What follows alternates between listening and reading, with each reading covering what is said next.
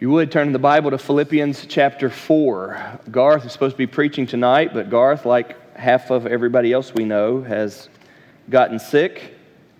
And so I'm glad to step in. Philippians chapter 4. We've been in Philippians for a while, and we're coming down the home stretch. Maybe just another week or two, and we will have it wrapped up. Tonight we're going to look at these four verses. You remember at the beginning of Philippians that we said that Philippians doesn't really have a very clear purpose of why Paul wrote this book to the church in, in Philippi. But with that said, there are a lot of good stuff there. In chapter 4, Paul is wrapping up his letter and he starts to name a few people. And if you've been here on Sunday nights, you've heard some really, really good sermons. You get here to chapter 10, I mean, sorry, verse 10, and Paul writes, I rejoiced in the Lord greatly that now at length you have revived your concern for me. You were indeed concerned for me, but you had no opportunity. Not that I am speaking of being in need, for I have learned in whatever situation I am to be content. I know how to be brought low, and I know how to abound. In any and every circumstance, I have learned the secret of facing plenty and hunger, abundance and need. I can do all things through, through Him who strengthens me.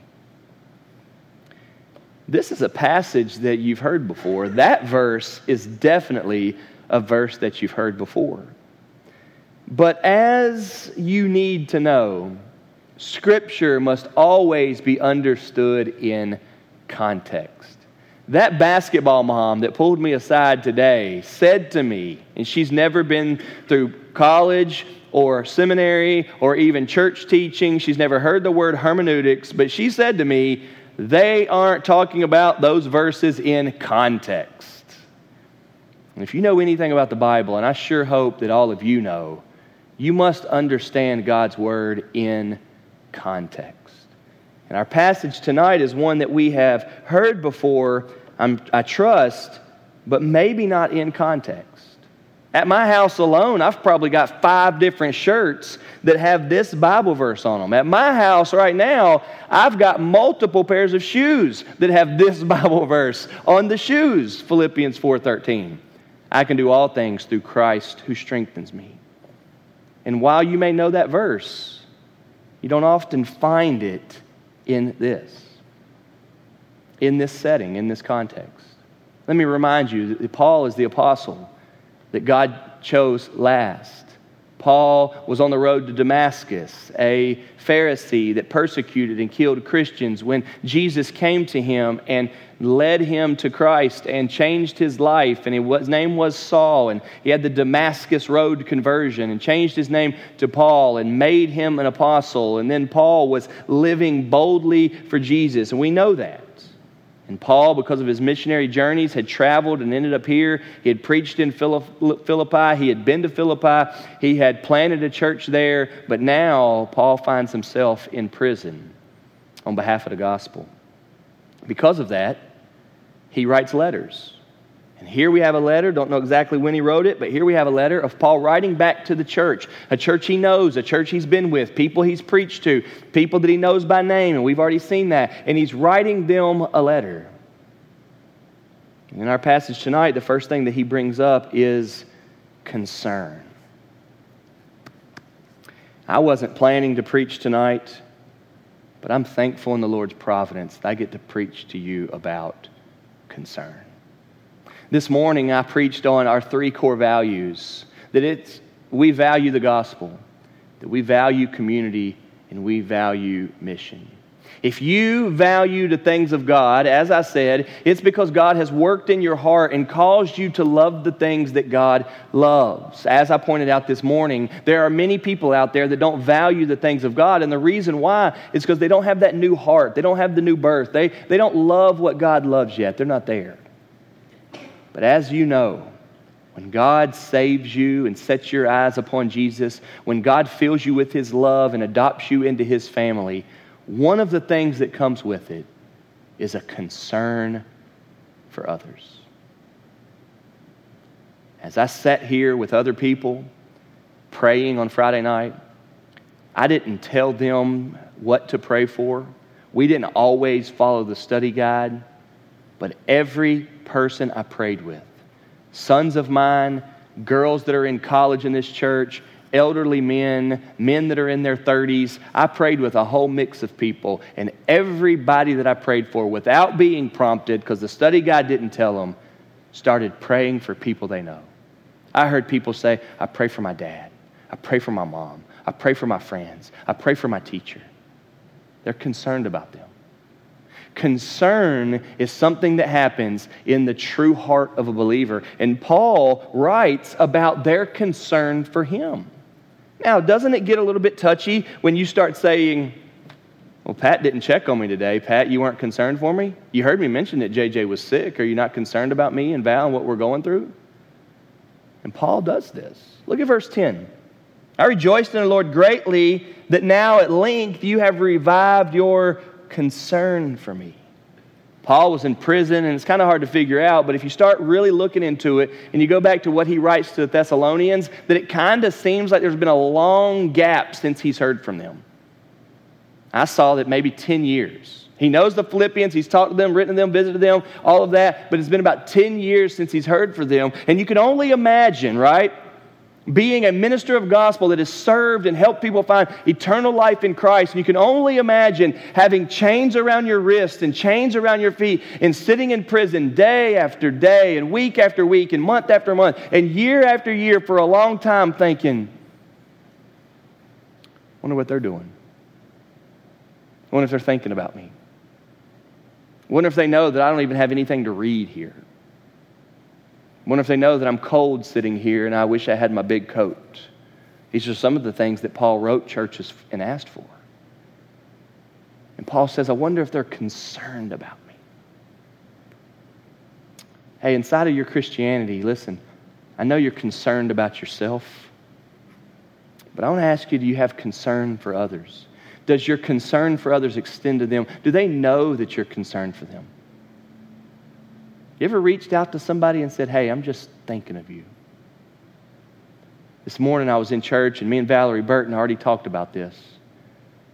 One of the people that I've known for a long time and really since day one here, I've known since 2003, is Emily Stivers. I love Emily Stivers. She's a good teammate of Joe's. She usually plays the, the, the piano and she sings. Well, she's done really well climbing the ladder at work, and she's got a big job there. And the head person of her job resigned just a few weeks ago. Emily's had to take on a ton of responsibility, and she's working all the time. She's working like all day and all night, all the time. And I wonder how many people knew that. I wonder how many people were concerned. But I love Emily, and I know that Valerie loves Emily, and Emily loves Valerie. And Valerie and I were sitting there talking about it. And this morning, as I was sitting there, I was just thinking again I miss it every Sunday when Emily's not there playing that piano, singing along with Joe. And I was just concerned about her.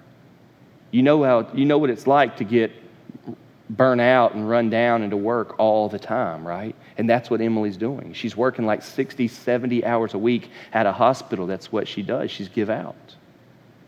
I was concerned about her. Paul writes back to the church and says, I was revived because you were concerned about me. You know anybody right now? Listen to me. You know anybody right now that you know is a believer, they claim to be, but they need revival? Have you considered that the concern of believers could do it? You know anybody right now that's on their last leg? They're limping. And if they're on the way to heaven, they're limping in there. They're not real happy. There's not a lot of joy. There's not a lot of, uh, of energy flowing through their walk with Christ. Here tonight that Paul rejoiced in the Lord greatly, now at length. Listen to that. He rejoiced greatly in the Lord for a long time. Why? He heard that they were concerned about him concern. Christian concern. Hey, how you doing? We've missed you. Hey, how you doing? I love you. They were concerned. Now, how did he know that they were concerned? Well, they sent help to him. Let's keep reading. You were indeed concerned for me, but you had no opportunity. Now, this is interesting. Because so often when we're sitting there thinking like man i ain't heard from anybody. Nobody's looking out for me. They're not concerned about me. And the devil is really good at taking our mindset and taking our thoughts and twisting it towards something bad isn't he? God will take our thoughts and spin it towards something negative. and, and paul doesn't necessarily say that but you can see where he's going. If it really was 10 years you could be thinking like man nobody's even reached out to me in 10 years. What's going on? They couldn't send a letter or something and paul hears here that no, y'all really were concerned. You just, haven't, you just didn't have an opportunity to show me. Christian concern is a real thing. And when the, when the concern finally came, when the help finally came, Paul was greatly revived by it. And, church, let me encourage you tonight to be concerning. Let me teach you tonight to be concerned for people and let them know it. Perhaps revival can break out in the heart of the discouraged by your concern. I'm thankful, and I can point to some really huge moments in my past, some stories I've told you over the years, where an adult, an older person, a more mature believer has pulled me aside, called me into their office, set me down, and said, I'm concerned about the direction that you're going. I'm concerned about the lack of direction that I'm seeing in your life. I'm concerned about the immaturity. I'm concerned about this and I'm concerned about that. And I can remember, and I hope you can too, how the Lord revived my soul off of somebody's concern. Do you remember Matthew 25, where Jesus talking about the least of these? He says, What you did to me in prison. You remember that? Prison is one of the, the, the, set, the settings. It's like uh, when I was naked and when I was hungry and when I was thirsty. You remember all that? One of them was in prison. Could it be that believers are being revived in their faith because of our concern for them in prison? Beyond that, though, he then moves into contentment. Look at verse 11. Not that I'm speaking of being in need. Now, Paul turns it here. Because when we start talking about concern, it gets to, I need you to be concerned about me, right?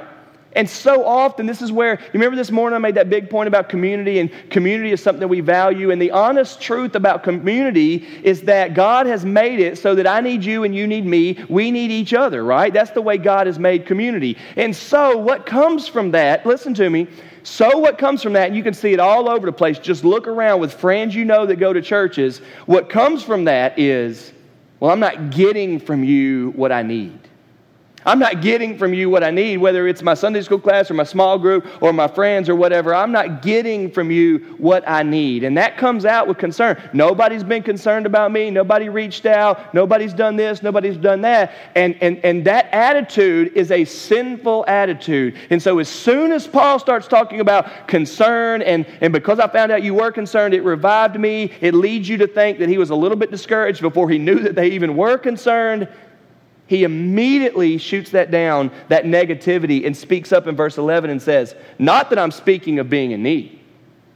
I wanted your concern, listen to me, but I didn't need your concern. God's got me. It's contentment. Number one is concern tonight. Number two is contentment. Verse 11, not that I'm speaking of being in need, for I have learned in whatever situation I am to be content. Big talk about concern, but now big talk about contentment. It is the teaching of the Bible that God is enough. Do you understand that? Now, it is also the teaching that in God being enough, He gives us lots of other things like community, right? But in every setting where we may not have community, if you find yourself in prison and the church that you planted doesn't reach out for 10 years, you wish they were concerned about you, but you can survive without them being concerned about you, right? I don't know what season of life you're in. It may be lonely. You may have found you in a spot where you're like, I miss the good old days. I've been around church long enough now that there are a lot of people who are always looking to the good old days, right? Man, I remember when I was in college and us guys lived in the dorm and we did all of this. And man, we were always praying together and memorizing scripture together. And I just miss those days, man. I don't get to do that anymore. My days are spent changing diapers and being tired and doing all of that. Listen, life changes, doesn't it? Life changes. The seasons change. And while Paul makes great emphasis on we need to be concerned for each other, he also immediately nips it in the bud and says, But don't think that I was in need. God's got me. God has me. God is enough for me. I have learned in whatever situation I am to be content. I want to ask you tonight if you're content in God. Because the honest truth is, we're in some bad situations. We find ourselves in hard spots at times. Maybe a big hurdle like it's been going on for a year. Maybe a small one like it just happened this week. Are you content? Are you okay with where God has you right now? Are you aware that this might not be the spot that you thought you would be at this stage of life? Can you say with Paul, whatever situation, I'm content? Now, how can he say that? Because God is his father. And in God being his father, he knows what type of father God is. God is a good father. Remember that passage we read in the call to worship tonight in James chapter 1, verse 16 and 18? And it says that every good and perfect gift comes down from God. And God does not change. Do you have faith? Is your faith in the love of God? Does the presence of God, because He lives inside of you, give the peace that surpasses all understanding? Is the fruit of the Spirit joy and peace and patience and so forth inside of you? Are you content? Because Paul is in a prison cell, most likely to die. There are chains on his wrist and chains on his feet. And he's just hit the church hard with, y'all need to be concerned for me. But don't think I needed it. God has me. But then he goes on, not only just to say that he's content, but he elaborates it on a little bit. Look at verse 12. I know how to be brought low, and I know how to abound. In any and every circumstance, I have learned the secret of facing plenty and hunger, abundance and need. Paul's been in many situations in life Paul's had a lot of money and Paul's had little money. Paul's had a lot of food and Paul's had not a lot of food. Paul's had a stuffed belly where he says, Man, I ate too much. And Paul's had a growling belly where he says, I would love a nice warm meal. And in every situation, you know what he says? I don't have any needs. God has me. God's my father. I am content in Him. I want to ask you here tonight if you know how to be brought low. Man, is that a big statement? One that we don't take well. Do you know how to be brought low? I'm not even going to ask you. We don't have enough time for me to talk about if you know how to abound. Maybe you know how to abound. I, I don't know. Can you handle success? That's what that's talking about. Can you handle success? Can you handle praise? Can you handle attention? Can you handle bonuses? Can you handle extra money? But what about being brought low? If you hear that somebody's talking bad about you, if you mess up and therefore you brought some shame into your life, can you handle that? Or are you one of these people, even moreover, are you one of these Christians where you love to sing the praises of God when life's all fine and dandy? It's not always that way, though. We've got to learn to be content. We've got to learn to be content in whatever situation. And Paul says that. His first point tonight is about concern for others. His second point tonight is about being content. Contentment comes about when you understand, listen to me, that the most, listen to me, that the most important thing in life is God. And when you understand that life is about God, then you believe the gospel that God loves you and nothing can separate you from the love of God, then it means that the most important things in life are secure in Christ. There is a security in Jesus. There is a, a being owned by Him, dominated by Him, loved by Him, secured by Him. There is safety in Him. And once the big things are taken care of, you shouldn't get all worked up over the small things. And that contentment is real. If you know for sure that your Creator loves you and that nothing can, lo- nothing can separate from that love, then what is there to get all worked up over? If you know for sure that your Creator or your Lord is God Almighty, and the Bible teaches that when He saved you, He stuck you into His hand and He did like that, and then He took His Son's hand and He did like that, or vice versa. I can't remember which one it was. But the Son's got you in His hand and the Father's got you in His hand, and nothing can snatch you out of His hand. If you know that you are that safe so that death or life or sin or the devil or nothing can get you away from that, what is there really to get all worked up over? I'm content. I'll be all right. And Paul speaks to this from prison. God, God loves me. Jesus died for me. The tomb is empty. Christ is alive. Even if I die, I'll be with him, and that'll be a gain, he said in chapter 1. Concern, contentment, but lastly, confidence. I can do all things through him who strengthens me. What Paul is meaning right here, as you now know because of context, he's saying, I'm content with whatever God gives me. And whatever it is he gives me, his strength will make me content. You hear me? Whatever it is that he gives me, brought low or abounding or abundance or whatever, whatever He does to me, He will supply the strength to make me content. That's what Philippians 4:13 means in context. Now, with FCA and all of our sports and all of that, we've turned I can do all things in, through Christ who strengthens me into this kind of like uh, all about me. I can do whatever I want to be able to do.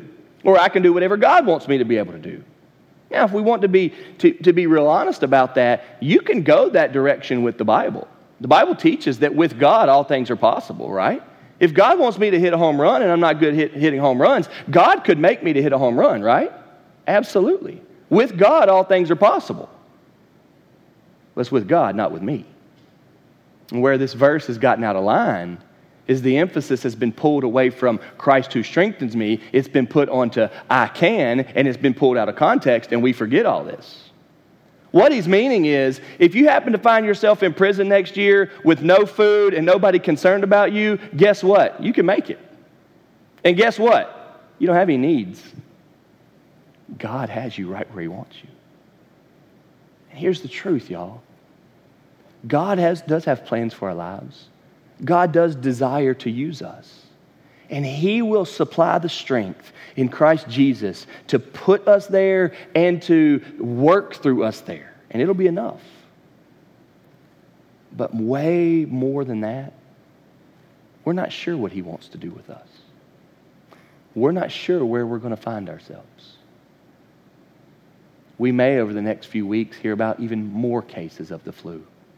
We may, over the next few weeks, deal with some loss in our church. We may feel, experience some sin in the church and it really shake us up.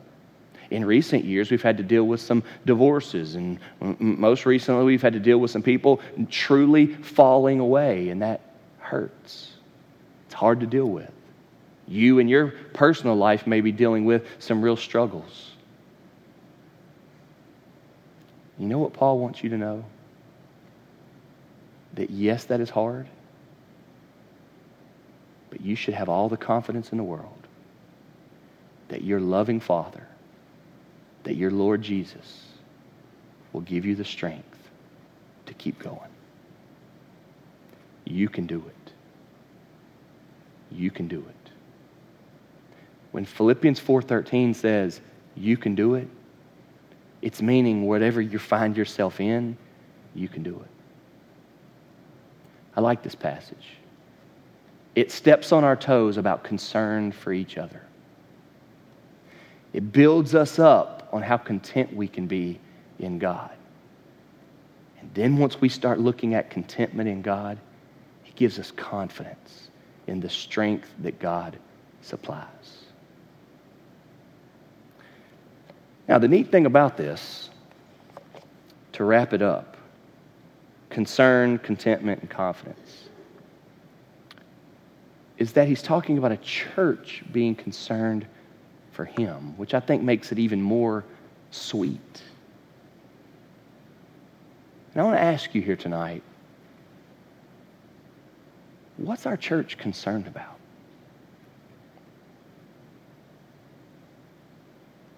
That's an interesting question, isn't it?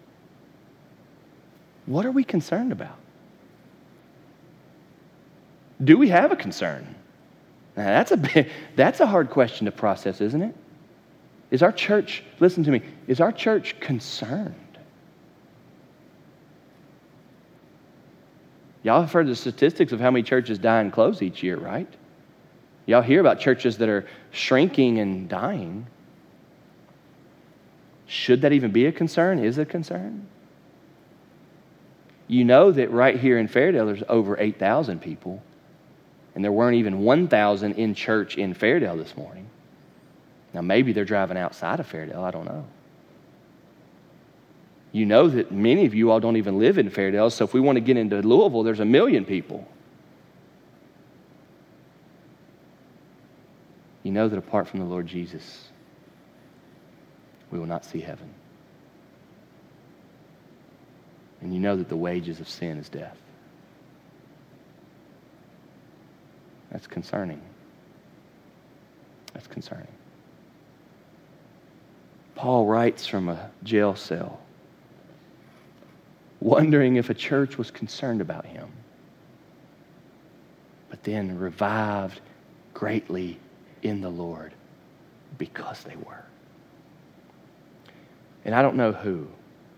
And I didn't have enough time to really think and prepare to get at who. Y'all, if there's somebody on the planet right now in a jail cell, in Africa, in Mexico, or in Ecuador, or listen, living in your basement, down the street from you, in your family,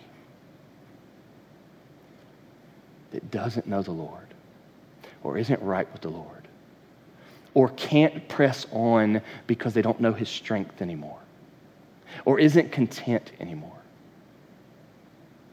May God use our concern.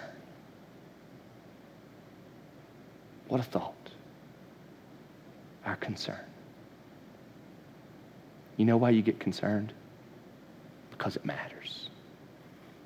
His truth matters and their soul matters. May God do it.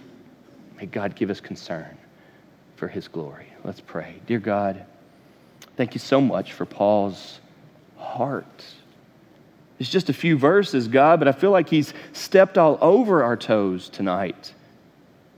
We need to be more content in Christ, whatever He gives. With insults and upside downs and unfortunate positions in life, I've learned how to be brought low.